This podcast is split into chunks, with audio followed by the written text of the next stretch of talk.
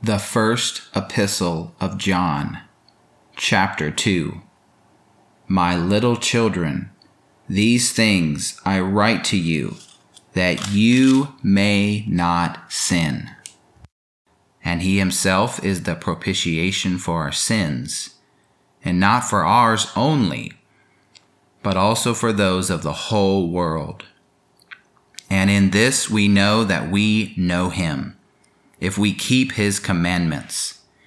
He who says, I know him, and does not keep his commandments is a liar, and the truth is not in this one.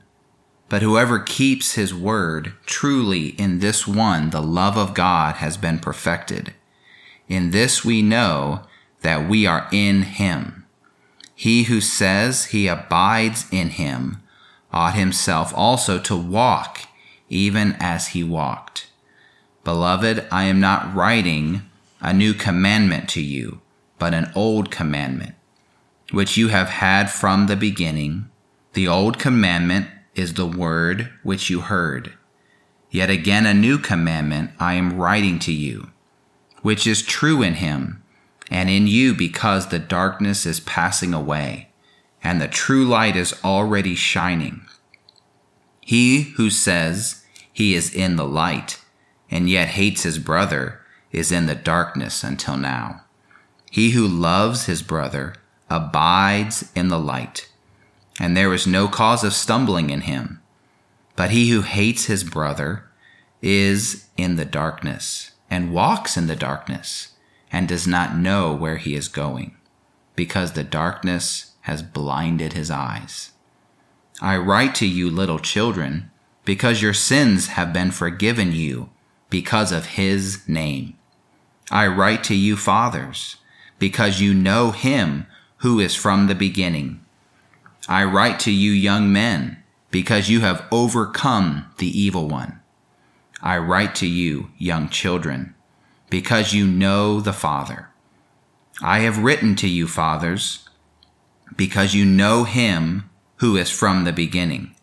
I have written to you, young men, because you are strong, and the word of God abides in you, and you have overcome the evil one. Do not love the world, nor the things in the world. If anyone loves the world, love for the Father is not in him. Because all that is in the world, the lust of the flesh, and the lust of the eyes, and the vain glory of life is not of the Father, but is of the world. And the world is passing away, and its lust. But he who does the will of God abides forever. Young children, it is the last hour. And even as you heard that Antichrist is coming, even now many Antichrists have come, whereby we know that it is the last hour. They went out from us, but they were not of us. For if they had been of us, they would have remained with us. But they went out, that they might be manifested that they are not of us.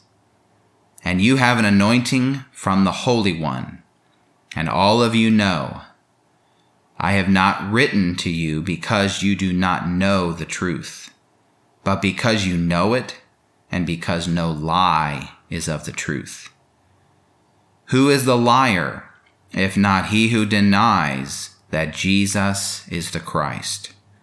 This is the Antichrist, the one who denies the Father and the Son. Everyone who denies the Son does not have the Father either.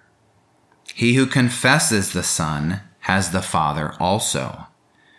As for you, that which you heard from the beginning, let it abide in you. If that which you heard from the beginning abides in you, you also will abide in the Son and in the Father. And this is the promise which he himself promised us, the eternal life. These things I have written to you concerning those who lead you astray. And as for you, the anointing, which you have received from him abides in you, and you have no need that anyone teach you, but as his anointing teaches you concerning all things, and is true, and is not a lie, and even as it has taught you, abide in him. And now, little children, abide in him, so that if he is manifested, we may have boldness and not be put to shame from him at his coming.